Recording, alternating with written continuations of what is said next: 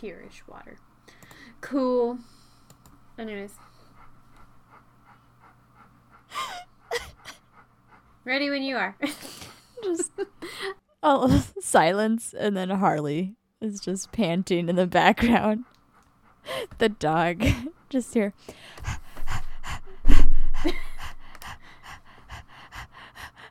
yeah. It's I'm like actually gonna move her into hyperventilating. so she's not so annoying. I promise it was a dog. Go in there. Go in there. Good girl. I moved her into the bedroom. Nice. It was just funny because I just started recording. It. All of a sudden, I heard Yeah. She pants really loud. But that's what you get for being a fluffy dog. it's true. It's true. Hello, animal lovers. Welcome to the Animal Facts Podcast. I'm Nicole. And I'm Jayla. We just want to remind everyone that we are not professionals, just animal enthusiasts. We love learning about them, talking about them, and discovering new ones. And all the crazy things that they can do. There are so many animals out there, and they are all so different. If we are misinformed, please email us at animalfactspodcast at gmail.com so we can correct ourselves. Some of the things we say may also just be our opinions. So, just a reminder we are enthusiasts, not professionals. Thanks, for, joining, us. Enjoy! Welcome, animal fact lovers, to the Animal Facts Podcast. I'm Jayla. I'm Nicole. Um, and this week I'm really excited to talk about this animal. Uh, I was a little nervous because I didn't know what Oh. animal Nicole was talking about, and you said that it was based on a movie or the animal that we just recorded and shared. Um, was based on a movie that you had recently seen. Right. And at the end of all of my research, I found out that this animal was also in a movie that you could have recently been seen. Oh. and I was like, oh no. So, um, It would have been funny. it's not the same animal. Picked a different animal. It would have been funny. I'm like, really? Out of all the animals in the whole world. the one time. yeah. So, cool. But before you get to find out what animal we're talking about, Nicole has a personal question. I do. Based and inspired off of your last personal question. What is your favorite donut? Ooh, that's good. Mm-hmm. That's a good question. My favorite donut is the round ones with vanilla sprinkles.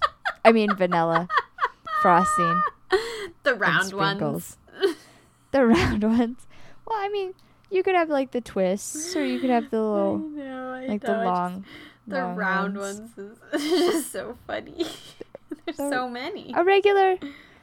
My my favorite is the classic donut with the donut hole, and it's got a vanilla glaze and sprinkles. Nice. But if I'm feeling really fancy, I'll go for one of the twists or like a something with like a caramel glaze. Ooh. That does sound Mhm. good. Caramely donut. Yeah, or like the tiger's tail. The what? They're like chocolate and vanilla twists. Mmm. That does sound good. hmm Nice. My. What favorite donut is a maple bar Mm. or a jelly filled, specifically like raspberry. But I also really, really like, if I'm feeling fancy, not that it's a fancy donut, but it's like more decadent, is like Mhm. the chocolate cake old fashioned donut. Oh. I really like the chocolate old fashions. They're so good, but they're they're so rich. so yeah, that sounds like it would be really rich. mhm. So, but they're good. You like jelly filled donuts? I do. No. what? Why not? I hate. I don't like. My least favorite donut is a filled donut Interesting. Have you ever made your own because not a filled donut. I've made regular donuts. homemade is the best. I uh I don't like the filling because I don't like the surprise inside. I don't like it just like you bite into it and then all of this like filling just like out. Like it just like it's everywhere. There's no there's no containing it. Oh, it's just everywhere. You sound like you've had really bad experiences with exploding donuts. I don't like filled donuts. I also don't I don't know if I like the texture difference between like the filling and the That's fluffy fair. donut. That's fair. What if it was like your icing, but inside? Yeah, I don't think I would like that either. like stuffed crust. I think but that'd be weird. Stuffed donut. I think that'd be weird. That's fair. But yeah, my I favorites almost are. take like the donut and then have the filling on the side, and then it's like a dipping sauce. You Oh, know? there you go. That would work. Yeah. Yeah.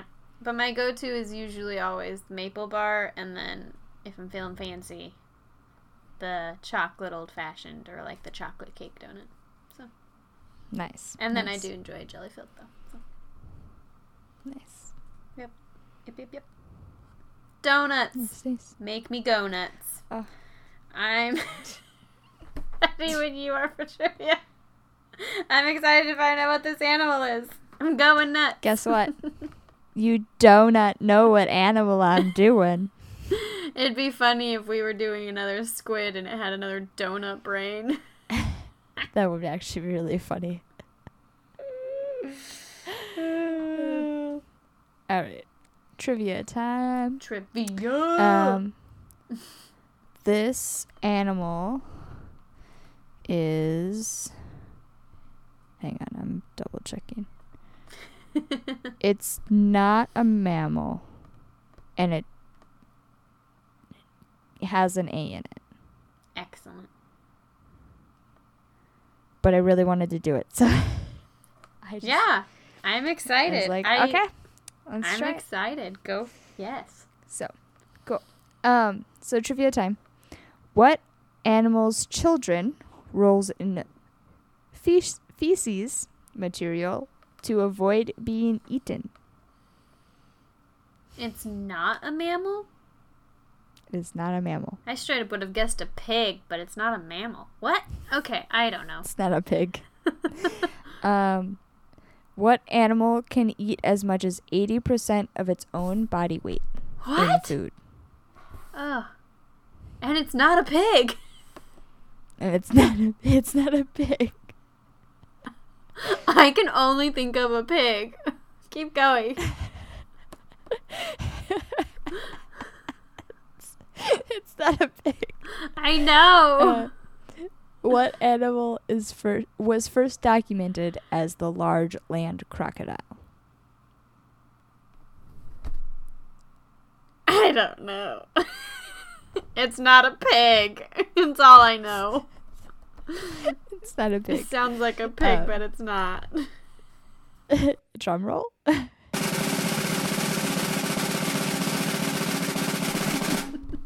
it's a pig. No, I'm just kidding. I knew it. It's uh, today we're gonna talk about Komodo dragons. Ooh,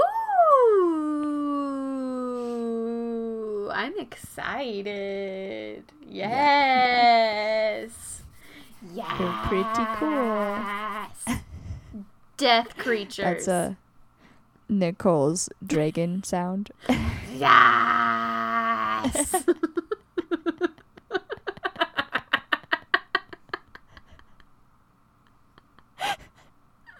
We're getting a little tired, can you tell? Ugh. yeah, my cheeks are sore. Um, My face cheeks hurt. my face cheeks hurt. Oh, good okay. times. Komodo dragons are also called Komodo monitors, like a computer monitor, but a monitor. Yeah. Uh, but so they're called that because they're monitor lizards, Oh, and okay. monitor lizards are any lizard in the genera of Varanus or Lanthanotus, um, in the family of Varanidae. Um, probably pronounced all of those wrong, but there's about 50 species recognized in that family um, of monitor lizards, and they usually have their elongated, elongated necks um, and heads and a red, relatively heavy body, a long tail, and well developed legs. Their tongues are long, forked, and snake like, and they're found mostly in Africa through southern and southeastern Asia, Australia, and on islands of the southwestern Pacific. So that's why Komodo dragons are also called Komodo monitors. That makes sense. Mm-hmm. Um, so Komodo dragons, if you don't know what they look like, are large, heavy-set lizards, um, and they're actually the largest and heaviest lizards in the world, Nice. And one of the few with a venomous bite, which we'll talk about. Um, but they do have the long tail. Uh, they have a strong and agile neck. They have sturdy legs. Uh, their tongues are yellow and forked, and adults are almost uniform in stone color with large scales. Um, and then the juveniles, so the baby or not adult dragons, are more vibrant in color and patterns. Um, as they grow up, males tend to grow larger and bulkier than females, and there's no obvious difference between male and females. Um, there's no like color coding system or like shape of their face or anything really. Um, there's one very subtle clue, and it's a slight difference in the arrangement of their scales just outside of their cloaca, which is their butthole. Um, What? Who Yeah. looked at that many lizard butts, dragon butts, to be like, oh, I see a pattern forming? and this one's different than this one. This one must be female. It's a very subtle difference. Mm-hmm. Yeah. Um, I don't know, but somebody What? figured it out, and that's the only difference. that their scales have a different pattern around their butthole. Mm-hmm. Um, yep. Oh gosh. So while it's a problem for humans and researchers and scientists to distinguish the difference between males and females for Komodo dragons, the dragons themselves don't seem to have a problem. So somehow they're like, I yeah, I know you. Um, I know yeah, you so they have- the butt scales. yeah, they usually have long nails and yeah, they're pretty much gigantic lizards. Excellent. Oh, They're just they're minuscule yeah. dragons. yes, without wings. Who knows? Who knows? Maybe they're tucked somewhere. Evolution. Somewhere Maybe they realized that Hiding. you know flying was just too difficult. It's true. Too much work. You have to Um, lose a lot so of weight. it's true. How much do you think the Komodo dragon weighs? Um, I'm gonna say fifty pounds, More. two hundred pounds. Close. That's like in the middle. It's 154 to 300 pounds. Dang. And then the largest uh, specimen, so the largest Komodo dragon studied, was 10.3 feet long Oof. and weighed 366 pounds. Dang. So, uh, to put that into perspective, the Komodo dragon is the largest uh, lizard, and a white-tailed a white-tailed deer weighs about 150 pounds. A mountain goat weighs about 152 pounds, and then the closest one is a bighorn sheep, and that weighs about 155 pounds. Ha. So, this lizard Yeah. weighs about the same size as all of those animals. Put together. Yes. um, Dang. Yep. Big and boy. then, yeah, the closest relative to a Komodo dragon uh, living is the mangrove monitor or the lace monitor, and those are both other types of lizards. They're relatively big, but they're not as big as the Komodo dragon. Mm. So, cool. You ready to learn about who discovered the first land crocodile? Yes. That's not a pig. it's not a pig. Uh, it's uh, in 1910, Lieutenant Jacques Karl Henry von Stein von Heisenbrock, nice. uh, the lieutenant, was stationed on Flores Island in The eastern lieutenant. Indonesia within a Dutch colonial administration when he received word of a land crocodile of unusually large size living on the nearby, nearby island of Komodo, which is how the Komodo dragon gets its name. Um, and the name also comes from they compared the land crocodile to a dragon like creature, uh, and it lived on Komodo. So Makes sense. pretty simple. Komodo dragon. Uh, intrigued, the lieutenant went out to Komodo to investigate it for himself, and he returned with a photo and the skin of the Komodo dragon. Uh, he sent it to uh, the director of Java Zoological Museum and Botanical Gardens in um, Butzenberg, Butzenzerg, which is now Bogor. Um, yeah. Anyways, the animal was not identified as a crocodile, um, but actually a large monitor lizard. So uh, then they realized that this animal was new to science and published the first formal description of the animal, which we now know as the Komodo dragon.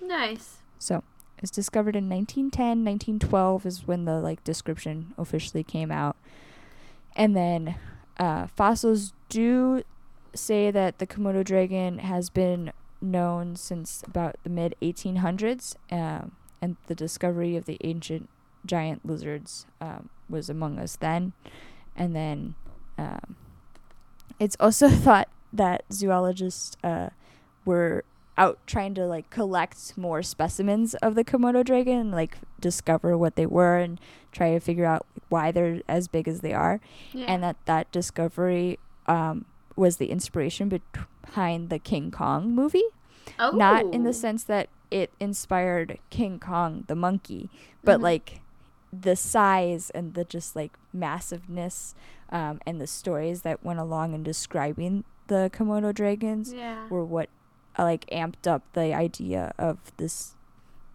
King Kong. That's that today. cool. mm-hmm. And I love King Kong, so that's awesome. Yeah.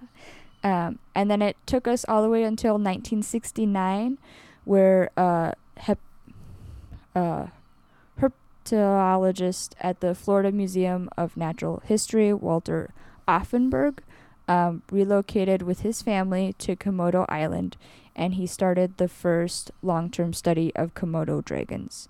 Um, and then, together with his assistant, they tagged and studied over 50 wild Komodo dragons and they did a lot of the research that we know today about them. So, Cool. hmm um, so some of this history and some of the studies that go along with learning about the Komodo dragon were why are they as big as they are? Um, and there were two theories. There was um, the hypothesis of the island effect, which basically means that animals get bigger because of an increasing um, reliance on lower f- quality of food uh, found on the island. And so the Hmm. larger size basically makes them have a larger stomach, which means they can store more food in their stomach. Um, and they don't have to eat as frequently because they don't have as much food to source from.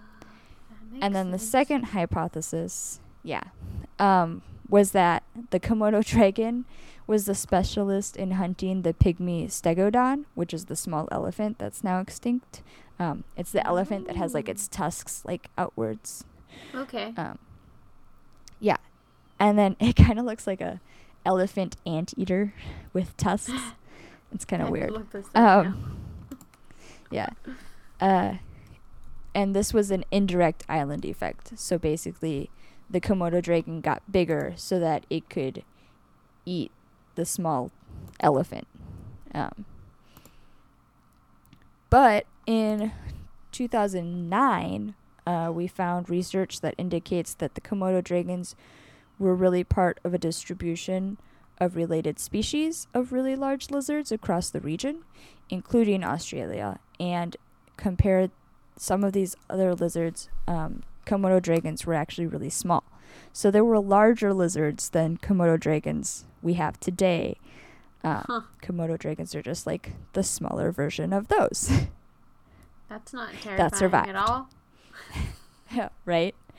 Um, so Oh, based on this research, we do have uh, fossil records that show um, that four million years ago, Australia was home to the Komodo dragon, and that's where the Komodo dragon is actually from. So Cool. originally, yeah. Nice. so- um, yeah. Um, cool. So, based on that knowledge, where do you think the Komodo dragon can be found? Australia? Um, kind of. Eh, I don't know. It can be found on islands near Australia, um, but it is found mostly uh, on Indonesian islands of the Mm. Lesser Sun- Sundai Sunda group. Um, and I'm not gonna pronounce most of the names correctly, so I really hope for some forgiveness here. But it's Rin- Rinja, Padar, and Flores, and of course the island of Komodo. Um, so the largest Cool. island is 22 miles long. Um, and then they originally were found on Padar, but they haven't been seen there since 1970. So, Oh, sad. Yeah. Um, what kind of what kind of environment do you think the lizard lives in? Um, like, do you think it lives in the desert? Or- I imagine it to be Cool. deserty, but warm. Yeah. You know, like a really, uh, yeah, deserty. yeah, yeah, it's pretty accurate. Um, Scarce it can live in a. yeah, it can live in more deserty areas, um, more closely to like savannas. So it's kind of like Mm. dried out, but not Yeah. too desert like. can't be too brush. Yeah. Um, and then anywhere between that and tropical dry forests or like monsoon forests. So those that only flood during certain seasons. Um, no matter where they live, though, they do really like the heat. So they can f- be found anywhere that's about 95 degrees Fahrenheit or 35 degrees Celsius, uh, with a 70% humidity in the islands of Indonesia. So Cool. they like it warm, they like it hot, but not too hot. I get sleepy in the hot. yeah, they definitely get sleepy. um. So, uh, in these environments, though, they do have two homes. They have one to stay warm at night, and they find these burrows, um, and then they have a day home um, that they like to stay in when it's too hot. So it's just like their little like almost summer home, but it's their day home. That's fun. Yeah. Instead of like having AC and a heater, it's I just got two homes for each need. Yeah, one for the day, and one for the night. mm I love it. Yeah. So, uh, do you think Komodo dragons are social creatures, No. or do you think they're independents? I think they're independent and they are. And very solitary. Yep. Yep.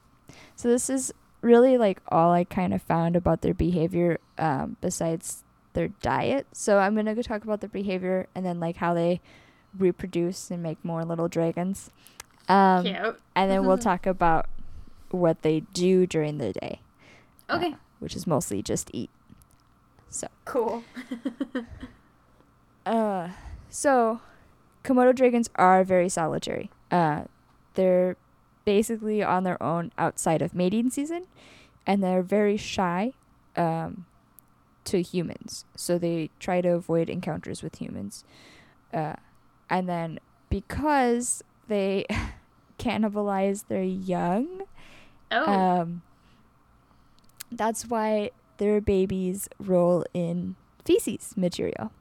Uh, and they basically Ah. cover their scent so that the large dragons are programmed to like avoid obviously they don't want to be like ew that's gross i wouldn't go Yeah. buy that uh, so the I don't young want to dragons eat my own poop. yeah so the, the young dragons cover themselves in poop and then they are like ha i can escape um, and they'll usually like pace around in a feeding circle and have a ritualized walk. And then their tails stick straight out and they throw their body from side to side with exaggerated convulsions if they do come al- across a uh, larger komodo. So yeah that's that's basically komodo dragons interactions with each other Cool. besides mating. Dramatic poop shakes. yeah which is kind of gross just flinging poop Cool. um This is my poopy disguise. Yeah. it's very shitty.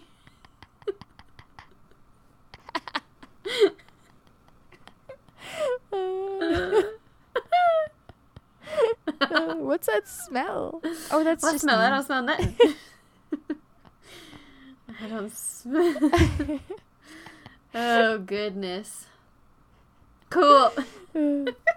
okay Um, Poopy babies. yeah so Mating. mating and making more poopy babies.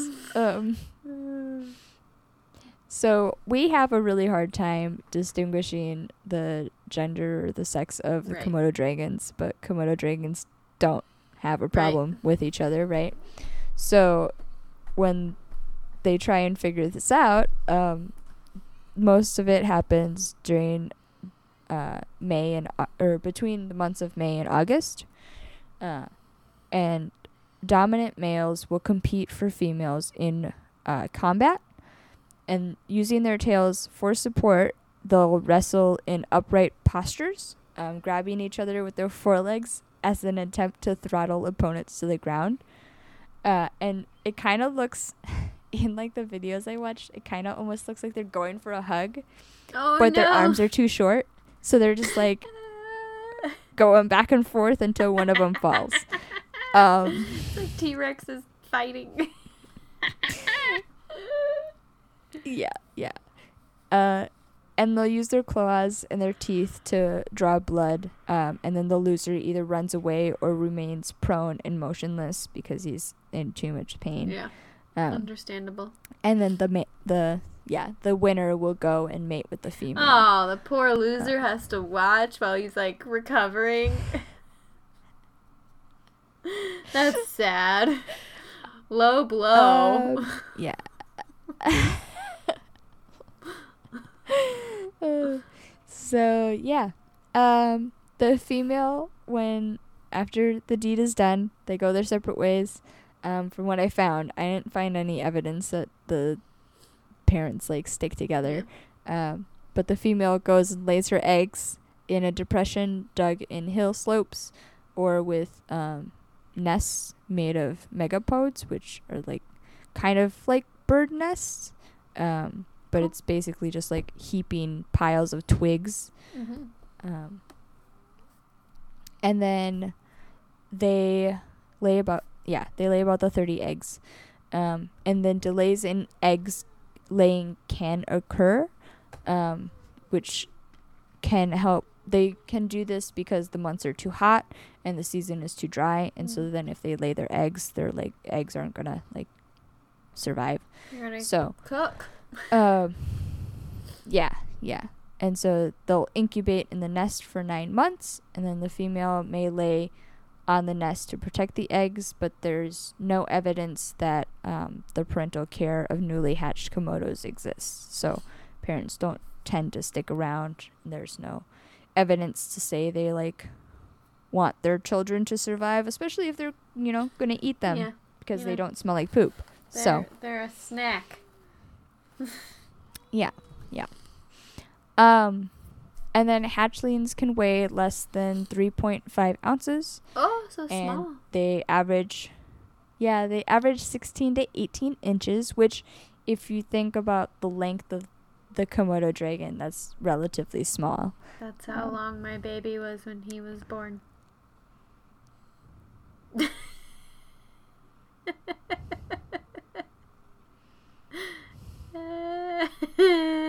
And to a Komodo dragon, that's pretty small.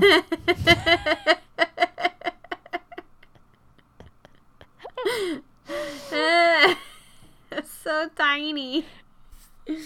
yeah. Uh, Man, they must be like little shrimpies though, because if they're 16 to 18 inches long, but they only weigh like three ounces. uh huh. Dang. Yeah. And then they grow to like 10 feet. And hundreds of pounds. Yeah. So- Ugh. Um, yeah. Baby Komodo dragons are pretty precarious, um, and they do fall victim to predators, uh, including other Komodo dragons. They tend to live in trees or in like tree holes, like just natural, net like burrows Yeah. um, for several months, and then at five years old, they can weigh about 55 pounds and average 6.5 feet long.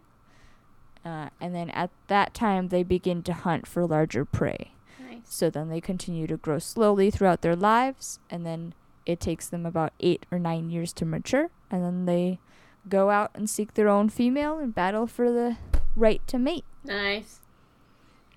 So, yep, that is that's really the th- uh, all the socializing I found on Komodo dragons. You know, Um, that makes sense. but there is a lot about their diet. Um, so, what do you think a Komodo dragon eats? Anything and everything. Except for poopy babies.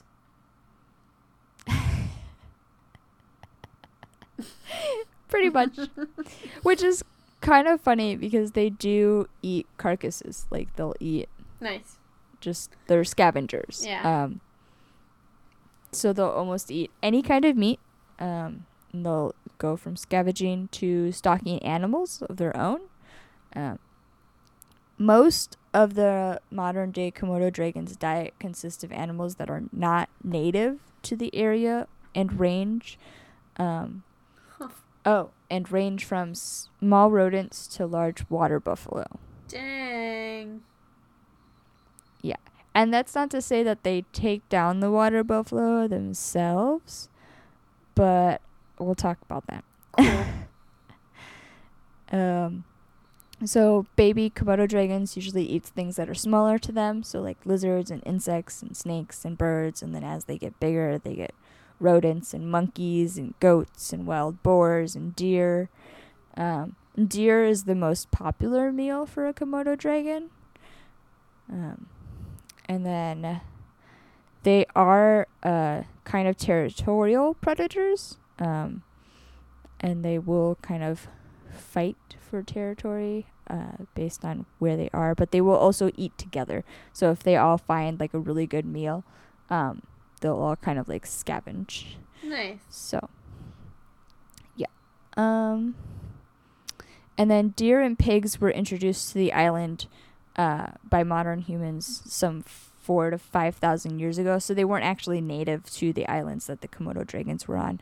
Okay. Um, but now that's like their prime source of Yeah. food, um, just because population. So, uh, Komodo dragons. How fast do you think a Komodo dragon can get in order to find food? I feel like they could probably be fast. I want to say they're probably slow, but I feel like out of my own fear that they're fast. I'm going to say they can get up to like I don't know, 10 or 15 miles an hour. I feel like for Yeah. a lizard that size that's fast. It is fast, uh, and it is about ten to thirteen miles per hour. So scary. Yeah. Um, but its hunting strategy is based off of stealth and power, and so it can only briefly sprint. Okay. Um, and it spends it usually spends hours uh, in one spot along a game trail, so waiting for the deer or other prey uh, to walk past, and then it'll uh, launch its attack. Um, Cool. and It's not yeah. scary at all. uh, most the fun fact is that most of the time it's unsuccessful. ah.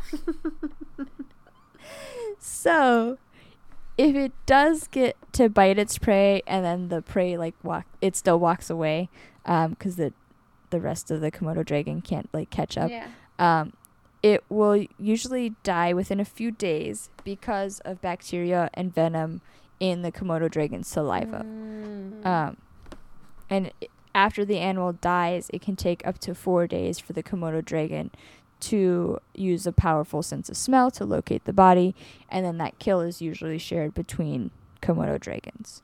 Um, that sounds terrifying. so, I feel like they're protective yeah, um, yeah, we'll we'll talk. I'll explain their Cool. venom and how it gets used, because that's that's pretty cool, and there's a lot of myths around that. But they can see objects as far as 980 feet, 85 feet away, um, and their vision does play a role in hunting. Yeah, 980 feet, 85 feet away. Uh, What? Yes. But listen, so um their eyes are better at picking up movement than discerning stationary objects. So if like something is still, they can't really see it. Okay. And that's because their retinas possess only cones. Oh. So they may be able the theory is that they may be able to distinguish color but have poor vision in dim light. So if like all the grass is like the same and nothing's moving and there's no like deer walking through it, they're not really going to be able to see too much because everything looks too similar. Gotcha, gotcha. Can't have Mhm. everything super powerful, otherwise we'd have the Superman effect. Yeah, right, right. Um, and then they also have a sm- a much smaller hearing range than humans, so they can't hear sounds that are low pitched or super high pitched. So like bird calls or screams, um, or like super low pitched voices. So like they couldn't. my voice down here. So if they're probably- eating me alive and I'm screaming, they wouldn't be able to hear it. cool.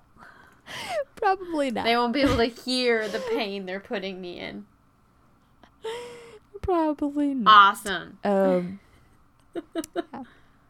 So, uh, they primarily hunt by using their sense of smell because their eyesight isn't totally reliable. Their hearing is obviously not reliable. uh, so their prime, their primary sense of finding food is their sense of smell, and they use uh, their long yellow forked tongue to sample the air, kind of like a snake. Ooh. Um, and so it moves the forked tips of its tongue on the roof of the mouth, um, and then it the these chemical. So it like, sorry, it like sticks out their tongue. It uses their little fork sensors. It comes back in, and then the chemical anal- analyzers um, smell prey such as deer, and then that's the airborne molecules that they recognize. Um, and if the concentration of the molecules is like found on the left side of their tongue, they know that the deer is most like is like on the left side of them, um, and they'll go that direction. But if it's on the right side of that fork, then they'll go to the right. That's cool. Which I thought was really cool. yeah. And weird. and they just do that based on scent. Um, and then to enhance this, though, they'll actually swing their head from side to side, uh, which helps them sense more food because they're giving themselves a, a bigger or a wider range. That's cool. Um, and they can actually smell rotting flesh uh, from up to 2.5 miles away. dang. Dang. Oh gosh. Mhm. Oh. Yeah, yeah. So, um, and then back to its bite. So its bite is the most powerful thing about the Komodo dragon, other than its tail. The tail is pretty strong. You don't really want to stand in front of that. Hmm. But, uh, the teeth of the Komodo dragon are its deadliest weapon. Um, it can tear flesh uh, with efficiency, and then the tooth uh, shapes and serration hold bits of meat from its most recent meal, and then this protein-rich residue that. Yeah, so basically they have like their last meal still sitting in their teeth because they don't brush Snack. and then it forms well what it does is it it forms bacteria Excellent. and so some like 50 different bacterial strains of at least seven of which are super super septic um, have been found in saliva in the komodo dragon Excellent. and they're constantly drooling Perfect. Um, yep and so there's also a venom gland in the dragon's lower jaw Why not? Yeah. So, on top of bacteria, they have the venom, and the venom prevents the blood from clotting, which causes massive blood losses and induces shock when bitten. Um, Awesome. so, all of that said, Komodo dragons are pretty deadly, Yeah. uh, but they're not deadly to other Komodo dragons. So when they get into the, like their mating fights, they actually don't really super harm each other, um, and the venom doesn't really affect one another. Uh, they're not affected by the bacteria, and they're not affected by the venom. So it's actually usually, um, if they're really damaged or really hurt, then it's because of blood loss, not because of the infection. Um, so. Cool. Uh, and then their jaws are also super, super strong. Um, and they can open their jaws super wide. Uh, and then when they do eat, they eat about 80% of their own body weight. Um, and they only leave behind about 12% of their prey. So they eat almost all of it. Uh, they eat bones, they eat hooves, and they eat sections of hide as well as intestines. Um, and they'll swing the intestines around to dislodge their contents. Sorry. Um, yep. And then What? in the zoo, Ugh. in captivity, they're much more tamed. they get rodents and chicks and rabbits, and occasionally um, they get fed fish and carcasses, uh, meals of beef. So, Excellent. so yeah. Um, Just Oh, swing and the- this intestine around, see what this deer had to eat. So they eat about 80% of their own body weight in a single meal, but they can also throw it up. Oh, oh. so awesome. if they, um, yeah, if a Komodo dragon gets like attacked mid meal, uh, they will throw up their meal and then it, uh, what they do is they're basically getting rid of their extra weight Mm, and then they'll run away. I see, I see.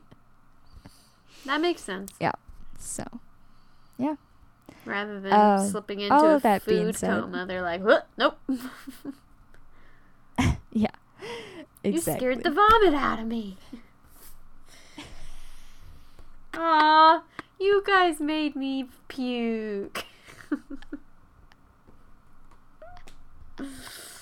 you scared the vomit out of me. Oh, that's great.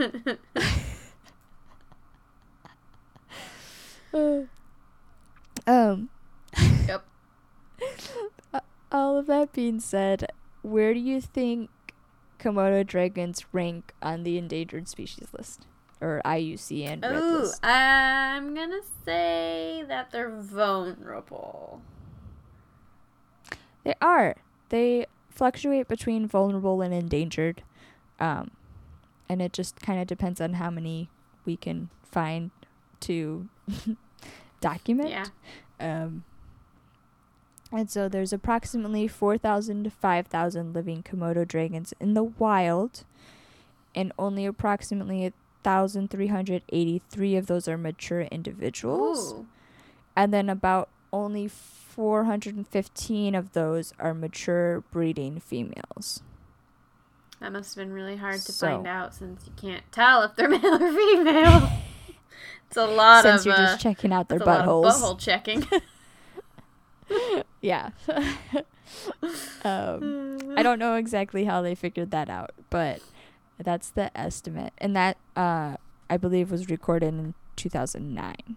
Whoa. Um, so it might have gone up a little bit, but they're still on the endangered list from what I checked recently.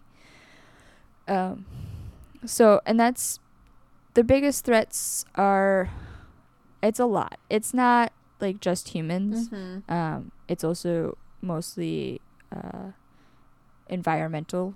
Um, so it's about like uh, global warming Mm, and yeah. stuff. So it's volcanic activity, earthquakes, loss of habitat due to residential and commercial development, fires, loss of prey to poaching because people actually poach deer. Yeah. Um, and then there's nothing left for the Komodo dragons to eat. Uh, tourism and illegal poaching of dragons themselves, invasive and non native species and diseases, Ooh. and trapping um, are all reasons why the Komodo dragon is vulnerable. yeah. Um, and then under the Appendix One of CITES, the Convention of the Convention on International Trade in Endangered Species, commercial trade of skins or specimens of the Komodo dragon is illegal, um, which is pretty cool. So, it's actually illegal to uh, sell them for commercial trade. Nice. Uh, yeah, and so there is Komodo National Park. Nice. Um, it was established in 1980, yeah, and it has very strict anti-poaching laws that help protect the dragons through um, through that. And then there is still illegal activity, um, obviously, because people are dumb. Uh, and then villagers uh, also sometimes poison bait to reduce the population, much like ranchers would. Um, poison sheep so that wolves and coyotes and mountain lions populations goes down. Um, and yeah, so that that's kind of frustrating. Um, and then each year, more than 18,000 people travel to Indonesia to visit sites that still have Komodo dragons. So tourism actually provides an economic boost nice. um, and it's an incentive yeah incentive for local people to support the komodo dragon's protection um, and the smithsonian national zoo was the first zoo outside of indonesia to successfully hatch komodo dragons. Nice. So- yeah it's on the up it's on the rise. Um, there's things that you can do to help the species. Uh, you can practice ecotourism by being an advocate for the environment um, when you're on vacation. So during your travels you can support visit or volunteer um, with organizations that protect wildlife you can shop smart too so buy um, or avoid buying products made from komodo dragons um, and their butt scales and also prevent poaching of the illegal wildlife trade. And then you can also donate or um, give your time or give goods to the Smithsonian National Zoo and Conservation Biology Institute um, so that they can help research and discover and protect and take care of the endangered species, including the Komodo dragon. So, Excellent. Cool. All Um, good ways to help. How long do you think? yeah. Uh, a healthy Komodo dragon can live up to how many years? Mm, 70. Ooh, that's that's high. I feel like I don't know. Dragons. Uh, thirty. that's actually right on the nose. Nice. Um, Yeah, yeah. 70 is high. I feel like that's a pretty good range for like a lizard or a snake, though, yeah. if you think so. Yeah. I feel like lizards um, live a long but- time. Yeah, and I, I think they usually do, but I feel like cause, cause, yeah, yeah, Blah blah blah blah because Komodo dragons. That's a vampire dragon. actually. oh. they live Um, forever. Co- because Komodo dragons are so big, I feel like that might be one of the Mm. reasons why they don't live as That long. makes sense. Yeah. But they do live about 30 years in the wild, and then scientists are still studying how many years they live in captivity. But based on the Komodo dragons that we have had in ca- captivity, they live between 20 to 30 years. Uh, and in 2014, the oldest Komodo dragon in captivity did pass um, at the age of 30. Her name was Loka, Cute. and she lived at the Toronto Zoo. Nice. So. Rip. Yep, yep, yep. Yeah. Are you ready to learn about other famous Komodo dragons? Yes. Uh, so we already talked about the largest Komodo dragon, ranking at 10 feet and 2 inches Ooh. and weighing 365 And it pounds. was a girl. Uh, uh, I don't know. Fair. Either way, Sorry. big lizard. I don't know. I didn't check the butthole scales. oh man, such a Um, funny, such a quirk. Right. Uh, okay. Um, so there's the Curse of the Komodo, which is a 2004 horror sci-fi movie. Uh, in this movie, I had to learn more because I was like, "What is this?" Yep. Um, in the movie, there's genetically engineered Komodo dragons, which have become ginormous creatures hunting people on a remote uh, tropical island. Apparently, they made them bigger. Um, Cause why not? and a team of scientists. dragons. Right. Uh, a team of scientists has to uh, was ordered by the military because that's how most stories go in these situations um, to destroy all evidence of the secret experiments that had been conducted. Otherwise, the world ends. I mean, Um, have we not learned anything from Jurassic Park?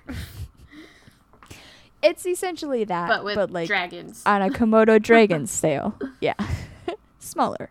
Think smaller. Oh, goodness. Um, so there's that, uh, which I just it was an odd movie. Um, and then you recently watched the James Bond movie. I did. Um, have you seen Skyfall? I have. There are Komodo dragons in Skyfall. There are. I forgot about that. Because they like yeah, yeah. fall into one of their pens and people get attacked by them and stuff. Mm-hmm. People get eaten. Yeah. Um, those Komodo dragons are entirely com- computer generated. I feel like So- that's safe. But yeah, they are based on Komodo dragons. So, Cool. uh, I wouldn't want to get yep. into a So cage that- with a Komodo dragon. Yeah, I wouldn't either. uh, that'd be terrifying. Yeah. Yeah. Uh, but that was the one where I was like, "Ooh, I hope this wasn't the movie." nope. So, It's a good movie though. um, and then, yeah, I believe it. Um. Uh, and then my last famous Komodo dragon is actually from a previous president of the United States. oh. So, yeah, uh, I didn't know this, but George H.W. Bush received a Komodo dragon as a gift courtesy of Indonesia's government while he was in office. Um, what? and his name, yeah, his name was Naga. And the dragon was given to the Cincinnati Zoo because obviously you can't just have that roaming the White House. Great Um, protection, I mean. and yeah, I would be Hey, terrified. security. Call security. Secret Service? Just send the Komodo dragon after him. like breathe, give him a flamethrower. Oh, that'd be cute little like toy wings you strap her. Yeah, right. Yes. That'd be hilarious. Got my Halloween costume. Yes. That's cool. Yeah. Uh, so he obviously didn't keep Naga, but Nag- Naga went to the Cincinnati Zoo. Uh, he fathered 32 offspring Whoa. and passed away in, yeah, passed away in 2007 at the age of 24. Dang. So he had like a lot of babies. middle-aged dragon. Yeah. Dang. hmm That's a lot of kids. Yep. So cool. And then I've got story time. Story Um, time. Yeah, so I actually found this uh, little old folklore, um, and it's about this princess named uh, Purdy Not or Putri Naga, um, and they lived on an island and married Mo- Moha, a young man from the opposite island. And long story short, the princess uh, ended up becoming pregnant and gave birth to uh, in some stories, it was two sons. Some stories, it was one girl and one boy. Some stories, it was two girls. Um, but in the story that I have in front of me, it, we're just going to go with twin sons. Um, so one of them was a normal human, and the other was of a different physique, uh, similar to a lizard. Um, and it made the married couple very embarrassed. Uh, and the lizard son um, was named Aura, and the other son, the na- normal baby, was named Jerome. And Aura ended up, in some of the stories, Aura grew up a lot faster. Um, so at the age of like whatever, whenever children start to walk, Nicole, um, One. Jerome was just yeah. Jerome was just starting and then Aura was like running around and getting into mischief Mm. and causing trouble. Um, and was like already yeah, already going for it. Um and so at one time Aura caused too much trouble and ended up getting exiled into the forest Aw. while Jerome is taken care of um, by a parents. Baby. Mm-hmm.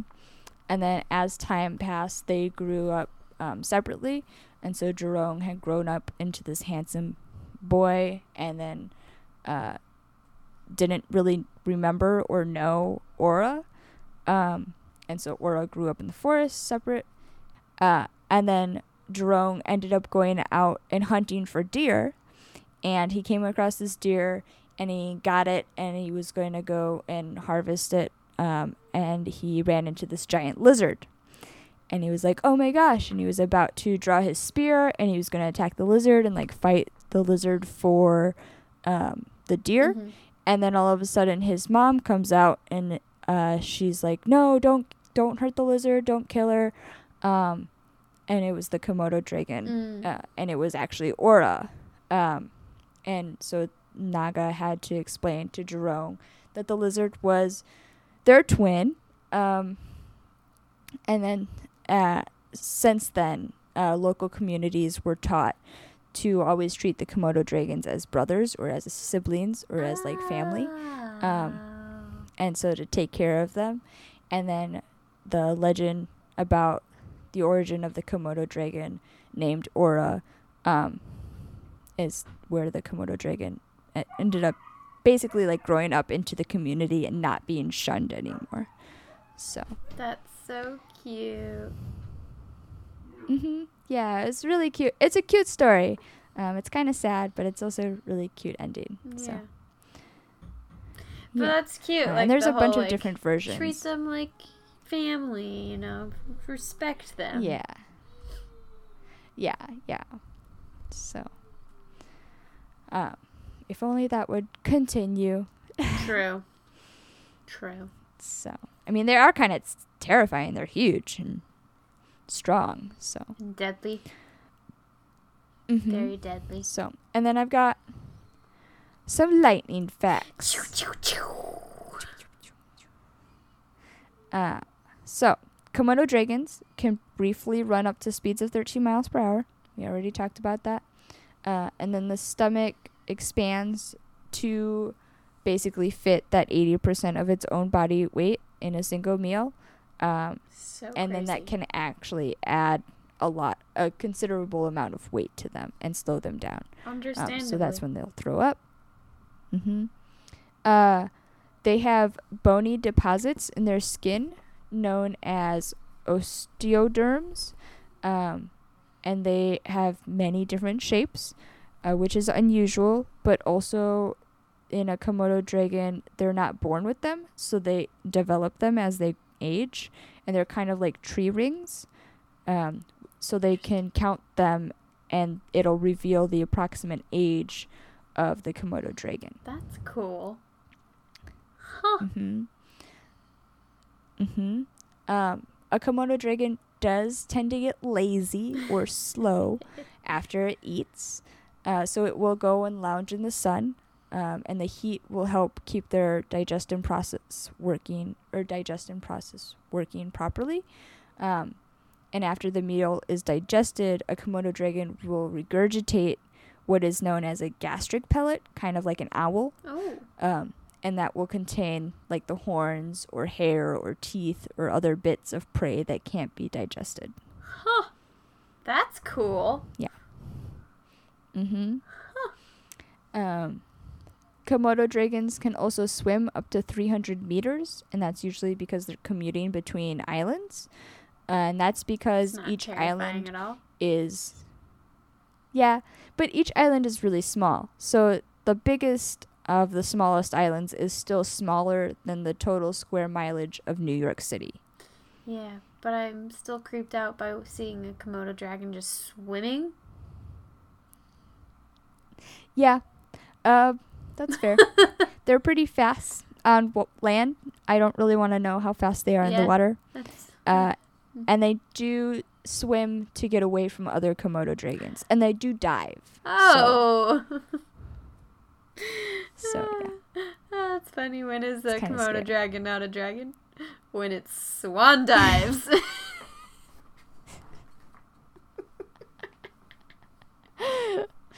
nice nice Water dragon. It is a water dragon. It's also a desert dragon, a savanna dragon. It's just all the dragons. It's a Komodo dragon. I love it. Uh, okay, and my last fact is really cute.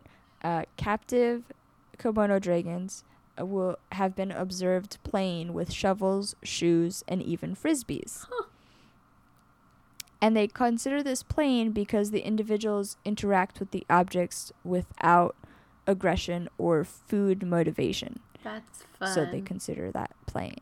Uh, and then I did link that in the resources page so you can watch a video of a Komodo dragon playing tug of war. That's cute. yeah, it's really cute. So Cute. those are all my Komodo dragon facts. I love it. That was fun. Thanks. Yeah, thank you. Thank you. Komodo dragons. Getting ready for your dragon tattoo. Thank you, listeners. I am actually. Nice.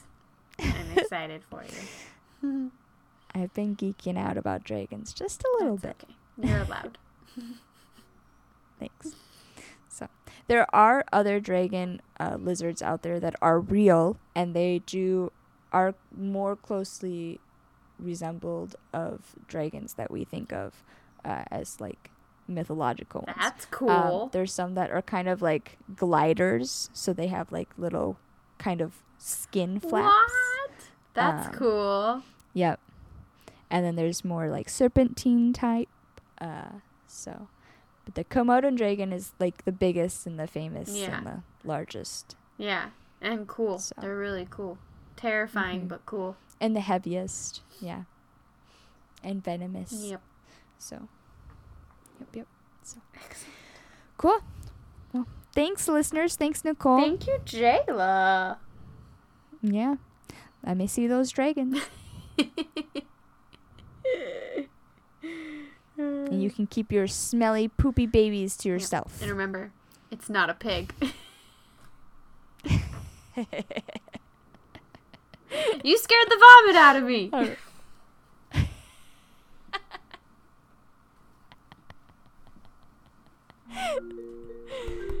What's that smell? Bye. Bye. Thank you so much for joining us, animal lovers. This has been the Animal Facts Podcast with Nicole. and Jayla. Please rate, review, and tell all your friends so we can continue with your support and sharing fun animal facts with you. We are also looking forward to hearing from you, our listeners, so feel free to email us at animalfactspodcast at gmail.com with facts you want us to cover, facts you want us to correct, cool or crazy stories you have involving animals we have talked about in the past or may be talking about in the future, or any wild or domesticated animals you'd like us to research and add to our list. We want to hear from you and feature your stories as well, so feel free to email them to us. You can also follow us on Instagram at Animal Facts Podcast for updates and other random things. Click the link in the description for our resources, merchandise, and other cool things. Thank you for listening, liking, subscribing, and supporting us in our animal discoveries and adventures. Our awesome drum roll is provided by my really cool brother and father in law, Ethan and Kent Polson. And a special thanks to my best friend Jewel for our music. Until next time, bye! You ready for your random fact that has nothing to do with Komodo dragons? I am. I'm very ready. Alright. The sea firefly is a very Ooh. small crustacean measuring less than an inch in length. It lives near the shallow waters of Japan. And during mating season, the male will squirt out bright dots of light to reveal his location to females. What? it was also used by soldiers in World War II to illuminate messages at night. What?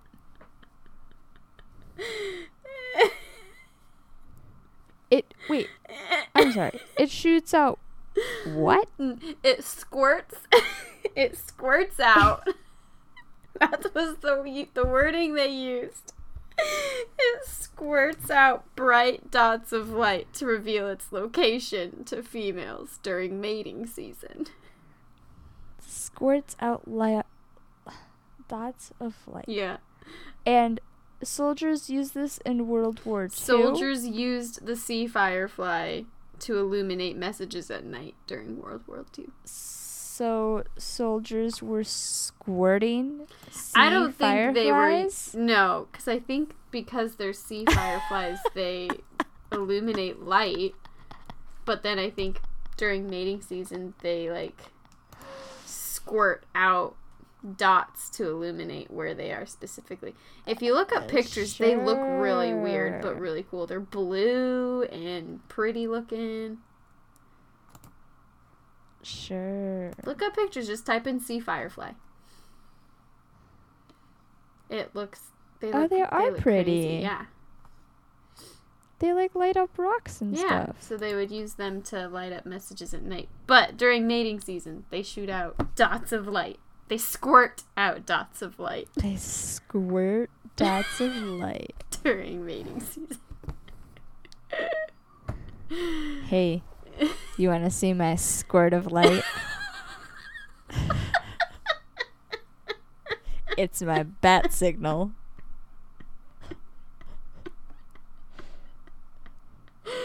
oh no. How does a sea firefly pick up a woman? See my squirting light. Want to see my squirt? So weird. So weird.